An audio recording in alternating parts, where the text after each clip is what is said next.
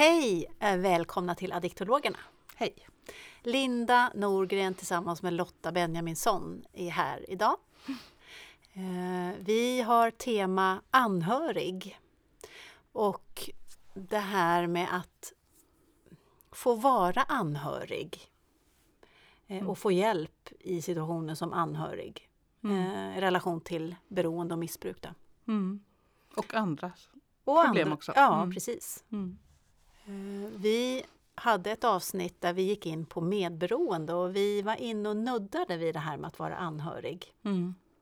Och idag så tänkte vi att vi skulle nischa in oss på själva anhörigbiten helt enkelt. Mm. Mm. Och det är viktigt att skilja på det också. Eh, när man ber om hjälp. Att, man, att, eh, att vara anhörig behöver inte betyda att man är medberoende. Nej, precis. Och även om man är medberoende så behöver man vara anhörig färdigt först. Eller man behöver få hjälp med den problematiken. Mm. Eh, hur det är att vara i förhållande till en anhörig eller nära som har problem. Mm. Mm. Precis. Ehm, Vem är det vi kan räkna som anhörig? Alltså när vi pratar anhörig, vem pratar vi om? Ja, alltså det allra vanligaste när vi pratar anhöriga så är det ju föräldrar, barn och partners. Det är det man pratar mest om. En partner som har problem med alkohol eller andra droger. Eller barn som har problem med det. Eh, eller föräldrar. Mm. Men sen så är det ju också, det är ju inte anhöriga direkt när man pratar om eh, vänner och eh, kollegor. Men som kollega och vän kan man även vara drabbad som om man vore en anhörig. Mm. Eller som en anhörig. Mm. Eh, så därför pratar vi också om, om eh, kollegor och vänner som anhöriga. Då kan man säga att det, att det handlar om, ofta handlar det om nära relationer. Ja. Där vi har, där vi är, jag har en nära relation, en känslomässig bindning till någon Mm. som är lite djupare. Och där man får konsekvenser av eh, problematiken som eh, vän eller anhörig till en person. Det vill Så- säga att man själv far illa på något sätt. Exakt. Mm. Ehm, och sen pratar vi om också att det är det här med missbruk och beroende kan ju vara i princip vad som helst. Mm. Du nämnde alkohol nu. Mm. Alltså vi brukar dela upp det i två olika nischer. Liksom. Dels kemiska droger som är alkohol och narkotika. Och narkotika kan ju vara många olika saker. Allt från sömnpiller till ja, heroin och vad det nu kan vara. Eh, och sen dels kemiska då och, och det andra kallar vi för processdroger där det är eh, det kan vara allt från sex och mat till eh, spel och arbete och shopping och Träning. träning. Alltså allt Mm, möjligt. Mm, Nikotin för den delen. mm, just det. Eh, men att där blir man ju som anhörig inte lika drabbad av nikotin till exempel. Om man inte är astmatiker. Men ehm, att skilja på de här två därför att kemiska droger är ju också väldigt fysiskt eh, beroendeframkallande. Eh, Det är ju, om man räknar till maten där så, så är ju det också, men det är ju mycket också beteende i det. Mm. Så ja, vi delar, vi delar upp det så i alla fall. Mm. Och sen är det ju inte helt ovanligt att det är just en kombination av Nej, exakt. alla möjliga olika. Mm. Mm. Det är ju jättevanligt. Det är Mm. vanligast att man har flera droger. Mm, mm. Eh, och sen det här med processdroger så kan man dela upp det ytterligare också. När man pratar om mat och sex till exempel så är det ju någonting som vi har, har med oss och som vi behöver. Mm. Alltså det är någonting som vi naturligt, vi, vi behöver äta. Eh, och vi behöver också Ha sex- relationer. ha och sex. relationer, ha sex. Så att, eh, det är svårare, ju, det är ju ingenting som man kan sluta med helt och hållet Nej. utan behöver hitta ett förhållningssätt till. Så Mm. det skiljer sig kanske. De Det är också processdroger fast det, vi Mm. kallar det lite för njutningsdroger. Mm. Och droger som man måste lära sig förhålla sig till. Mm. Alltså du måste fortsätta äta, du måste fortsätta ha relationer och du behöver då eh, som beroende, inte anhörig då, lära dig förhålla dig till det. Och vad är Mm. det som är skadligt för mig? Vad får jag dåliga konsekvenser av? Och vad är det jag behöver ha kvar? Mm. Och det kan vara lite trixigt. Mm. Eh, och det är också svårt som anhörig att förhålla sig till. När det är processdroger. Mm. För det är inte så där att man tar en flaska och ställer undan den utan det blir ett annat sätt att förhålla sig till det. Mm. Och som anhörig blir det jätteknepigt. Mm. Så det är en, en problematik som eh, man kan behöva hjälp med att titta på. Mm. Sen pratar vi om beroende och missbruk här men det kan ju också vara andra beteenden som man som anhörig behöver hjälp Mm. eh, med psykisk ohälsa, depressioner. Fysisk ohälsa, Ja, alltså handikapp. ja precis. Så det behöver inte nödvändigtvis vara beroende Nej. och missbruk. Nej. Mm. Men man som anhörig blir drabbad ofta lite på likartat sätt och behöver typ samma hjälp. Det vill säga hjälp och med verktyg för att kunna sörja och ta hand om det som händer i en själv. Mm. Inte bara ta hand om det som händer i någon annan hela tiden. Mm. Så på det sättet är det lite likartat att man blir drabbad som anhörig av beroende lika väl som psykisk och fysisk Mm. ohälsa. Mm. Mm. Åsidosatt och Mm. behöver ta hand om andras problem före sina egna för att det Mm. behövs.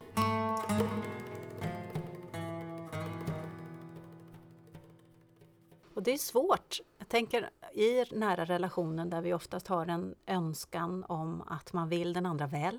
Mm. Eh, det, man blir drabbad av att se någon man tycker väldigt mycket om lida.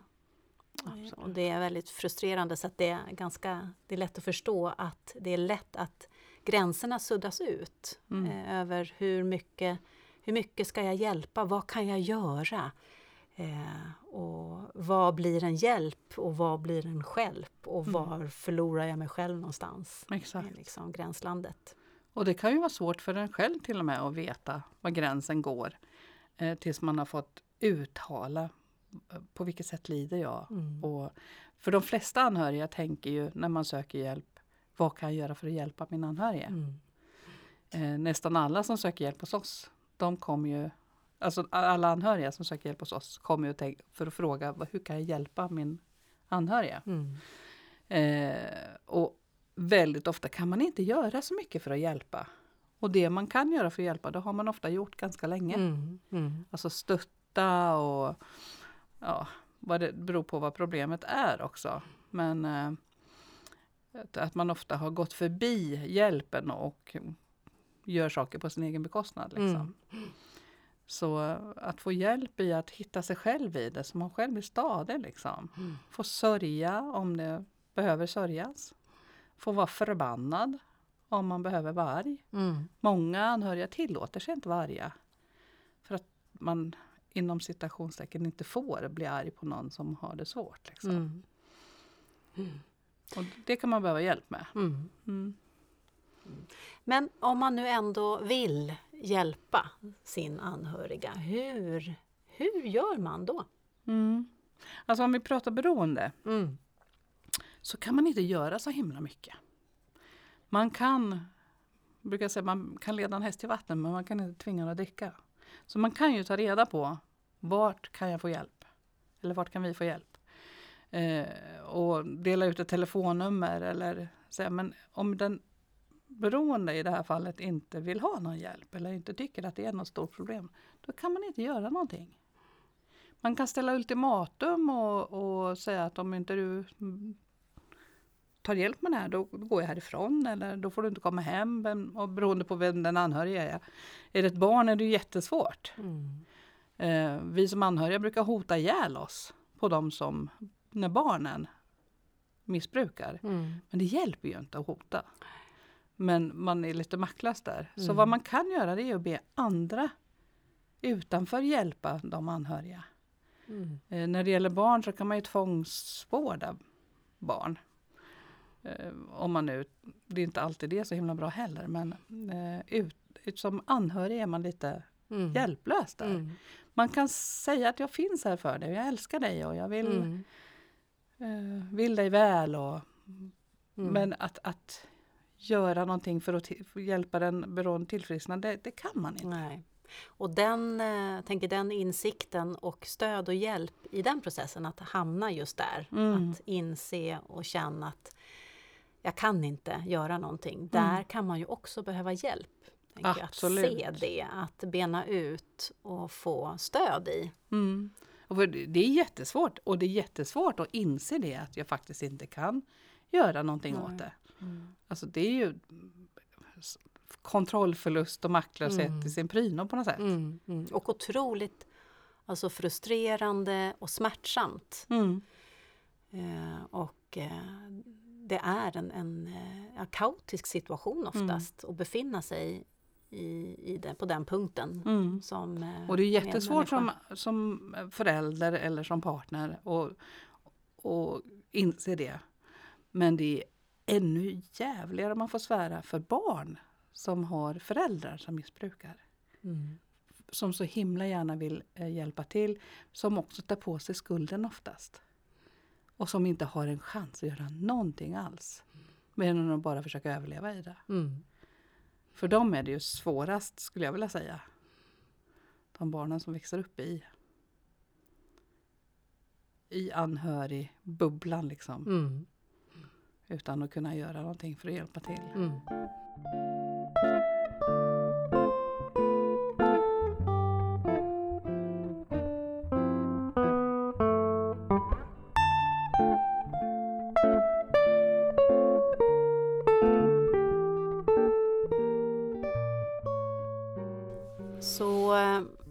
Anhörig, och det här med att hjälpa. Eh, alltså vad, vad är att hjälpa och vad är inte att hjälpa? Alltså vad blir, en, en, eh, vad blir att stjälpa istället? Mm. Ja, det där är också fina, fina gränser för att man ofta så skapar man mönster i sitt beteende som blir normaliserat just som anhörig. Så många gånger om man ska ta sådana tydliga grejer som när man är anhörig till en alkoholist till exempel, så att man är gift med en alkoholist. Så tycker man att man hjälper om man ringer och sjukskriver när personen är bakfull eller skjutsar till eh, avgiftning eller eh, inte vet jag, köper ut när man, den personen har svårt att må illa och säger att jag skulle behöva en återställare. Och att det är någon slags tydlig tydligt sätt att visa på, så det är inget bra sätt att hjälpa på. Nej. Men det fattar ju de flesta när man pekar på det. Men, Mm. Men det är lätt att, att den här gränsen flyttas. Ja. Flyttas successivt, tänker jag. Att man börjar någonstans och sen så, så blir det någon slags dans i det. Att man Mm. fortsätter och följer Mm. som anhörig och, och hela tiden är där runt omkring och följer den beroendes utveckling Mm. till någon eskalering och, och värre och värre och mer och mer. Och, och man flyttar gränsen ja, för Ja. vad som är normalt och vad som är... Och väldigt många pratar om att ehm, man suger upp den andras mående och gör det till sitt eget. Det är jättetydligt tecken på att, att man har börjat dansa den där dansen. Att eh, om du kommer hem till mig och är på dåligt humör, då blir jag också på dåligt humör. Eh, och försöker att lag, laga det på något sätt. Eh, och om du kommer hem och är glad, så blir jag också glad. Det är ett tydligt tecken på att man är i har lindat in sig i varandra och har någon slags dans runt hur man beter sig mot Mm. varandra. Och det är Mm. extra mycket så i beroendesituation. Liksom. Mm. Eh, så där är det ju svårt att skilja på vad som är hjälp och vad som är stjälp. Och, och väldigt många anhöriga kan bli arga när man säger men du får kanske titta på det du gör och, och se om det finns någonting du kan sluta med för att det kan ibland hjälpa. Mm. Jag vet att jag har blivit arg på det. När jag har blivit eh, rådd att sluta hantera mina beroende som är runt mig. Mm. Och tänker att men då, vad händer då? Då dör de ju. om Mm, inte jag gör det som jag brukar göra. Mm. Eh, så det är ju befästa beteenden som är väldigt svåra att bryta. Mm. Precis. Mm. Och ehm, jag tänker att har man precis ett befäst beteende, jag har gjort det här, jag har gjort det därför att jag vill hjälpa. Då är det ju också en, en drivkraft bakom som är sund och kärleksfull Ja. i grunden. Absolut. Så att, eh, För det är ju någon som är är nära en svårt. som man är, Ja, älskar, ja. som håller på med någonting som är destruktivt som man vill att de ska sluta med. ja, så det är normalt Mm. att vilja hjälpa. Ja, och det är absolut. en sund drivkraft. Men i det här så blir det, går det överstyr. ja. Mm. Och vad som går överstyr ofta då för en anhörig det är att man själv blir lidande i slutet. Och då behöver man ofta hjälp själv. Mm. Att det Alltså- blir på bekostnad av mitt eget mående. Ja. Mm. Att jag får konsekvenser och de kan vara på alla plan i livet. Man kan få fysiska men av att eh, vara för mycket anhörig och inte ta hand om sig. Så att man får problem med ja, minnet eller mm, magen eller hjärtat. Muskelspänningar. Det kan också vara att man eh, börjar bli deprimerad själv. Eller, Mm. Ja, man får mm, konsekvenser av det. Ja, liknande konsekvenser eh, Ja. låter det som, som den som är eh, beroende, Ja, som missbrukar. faktiskt. Ja. Mm. Eh, Det är också, jag tänker vi har gjort alla de här sakerna som anhöriga och vi har gjort det och vi har gjort ett fantastiskt jobb Mm. men det har inte fungerat. Man det- upptäcker att det ändå blir värre och värre. Ja. Och där är det ju jättehemskt att vara anhörig. Att Mm. Trots att jag gör allt jag kan Mm. så blir det ändå värre för den som missbrukar. Mm. Ehm, och där är ju skillnad om man är anhörig till en beroende eller om man är anhörig till någon med psykisk eller fysisk sjukdom. För den är ju inte alltid eskalerande. Även om den ofta är det så är den inte alltid det. Utan där, där är det någon med psykisk sjukdom så, så behöver man hitta förhållningssätt. Men om det är någon med beroendet så behöver man veta att ett beroende eskalerar alltid. Mm. Fortare eller saktare, men det eskalerar och det Mm. behöver man förhålla sig till och veta att det är så. Så i situationen som anhörig, Mm. vad är det man kan göra? Behöver man alltid professionell hjälp som Nej. anhörig? Ja, nej, det gör man ju inte.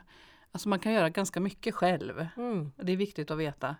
Eh, dels ha, att använda det nätverk man har, om man har ett.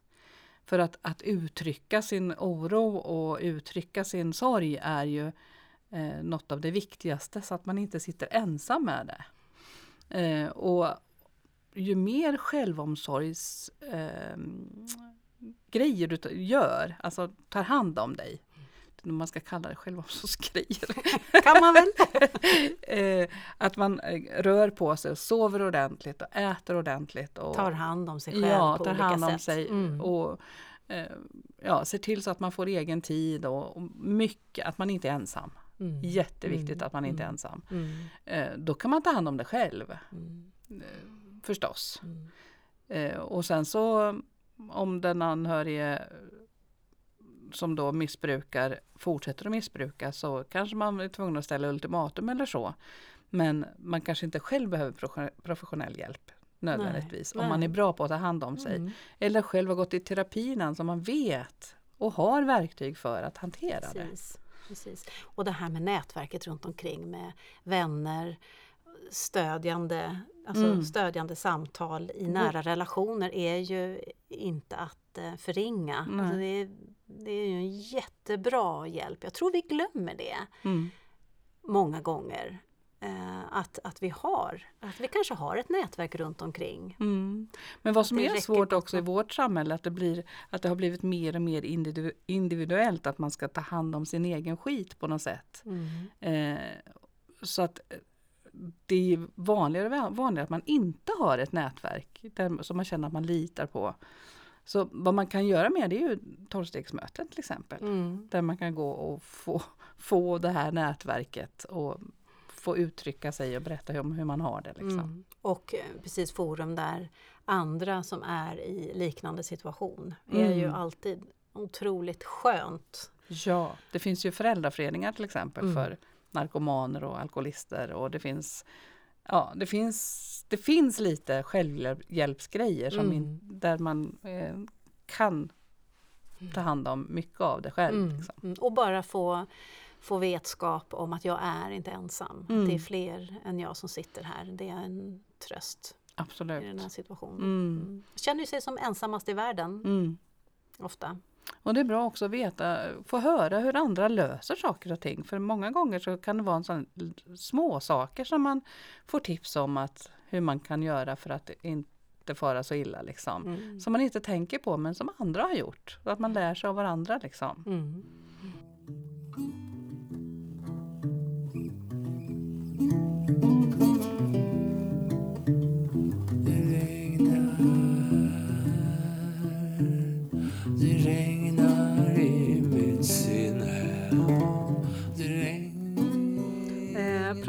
Hjälp kan ju vara också det här att, att hitta vägar in till den här självomsorgen. Att det är en del av att ta hjälp, att Mm. få... Det är så vi jobbar lite. Ja. Alltså när anhöriga kommer till oss på samverkangruppen och ber om hjälp så är det ju ofta med en anhörig som har beroende. Och då är det ju eh, vad det handlar om mest i början det är ju att få ta reda på vad, vad har hänt liksom.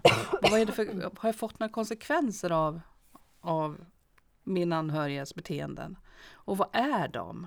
Och hur har jag varit illa? För ofta så glömmer man bort sina egna behov i anhörigskapet kan man säga. Mm. Eh, Så ta reda på hur känner jag, vad har hänt och har jag fått några kroppsliga, mentala, sociala konsekvenser av det här? Vilket man ofta har. Eh, Och sen så behöver många sörja och uttrycka alltså skam och skuld och sorg och ensamhet och Mm. ilska och allt möjligt för att kunna ta sig vidare. Och då får man verktyg verktyg för att göra det hos oss. Mm. Som man sen kan använda sig av resten av livet. Mm. Och vi följer ju en specifik process men det är ändå alltid individuellt. Alltså Mm. Alla har ju sin egen historik och sin egen specifika situation. Mm, och olika behov. Och olika behov. Mm. Precis. Mm. Ofta så jobbar ju vi med grupp, det tror jag vi pratade om förra gången också, men även individuellt för det passar inte alla. Nej. Och eh, vissa som, tolvstegsprogrammet passar inte alla. Eh, och det får man respektera och då hjälpa till med de här verktygen. Och mycket handlar om att visa på självomsorg Mm. och att det är tillåtet att ta hand om sig själv. Mm. För många skäms över att de ska, men ska jag gå ut och dansa och motionera när det ligger ett fyllo hemma som behöver hjälp och torka spyor liksom. Mm. Att man, nu är jag överdriven när jag beskriver saker men metaforiskt att man inte tillåter sig själv att ta hand om sig när det är någon som har det mycket värre bredvid. Nej, exakt. Där att, att kunna eh, känna in var, var går mitt ansvar? Alltså var är, var, var behöver jag släppa Mm. taget Mm. om en annan individ och ta hand om mig själv istället? Ja, och också sörja det som jag, alltså sörja drömmen om en relation som man tyckte skulle vara på ett annat sätt. Ja. Eller sörja den relation man trodde man hade om man har Mm. avslöjat någon med Mm. någonting. Eh, Att, att, att det är viktigt att ta hand om sig i det. Mm. Det är inte bara inte så noga med mig. Nej, nej. Utan det är noga med Mm. mig också. Mm. Och att jag som anhörig har, jag har val. Jag, jag kan faktiskt välja att nej men det här vill jag inte göra. Mm. Eh, och hitta, hitta in till det, hitta Mm. in till de olika valen. Ja, Mm.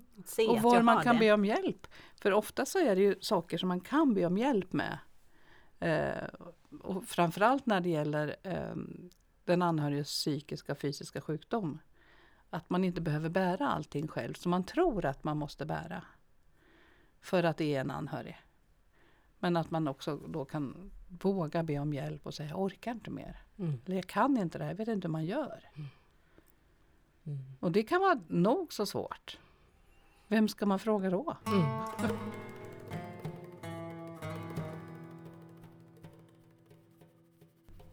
Ja, så när man, inte, när man tycker att man inte orkar mer då, då kan man ju vända sig på, på lite olika ställen. Jag tänkte, du kan ju mycket om eh, vilka olika tolvstegsprogram som man kan prova Mm. och gå till. Ja, det finns ju flera stycken. Eh, eh, den äldsta och mest utbredda kanske det är ju Alanon Mm, som vänder sig till anhöriga till alkoholister. just det. Mm. Den är ju en gemenskap som är, den finns finns nästan överallt höll jag på att säga, men, men eh, det är en bra ingång Mm. som anhörig och dit kan man även komma om man är anhörig till någon, någon annan. behöver inte nödvändigtvis vara alkohol även om det är det fokuset från början. Okej, så det kan vara till en narkoman eller något Ja, annat alltså det, också? sen, finns det ju, sen finns det ju Naranon som är specifikt för narkomaner, alltså anhöriga till narkomaner. Mhm.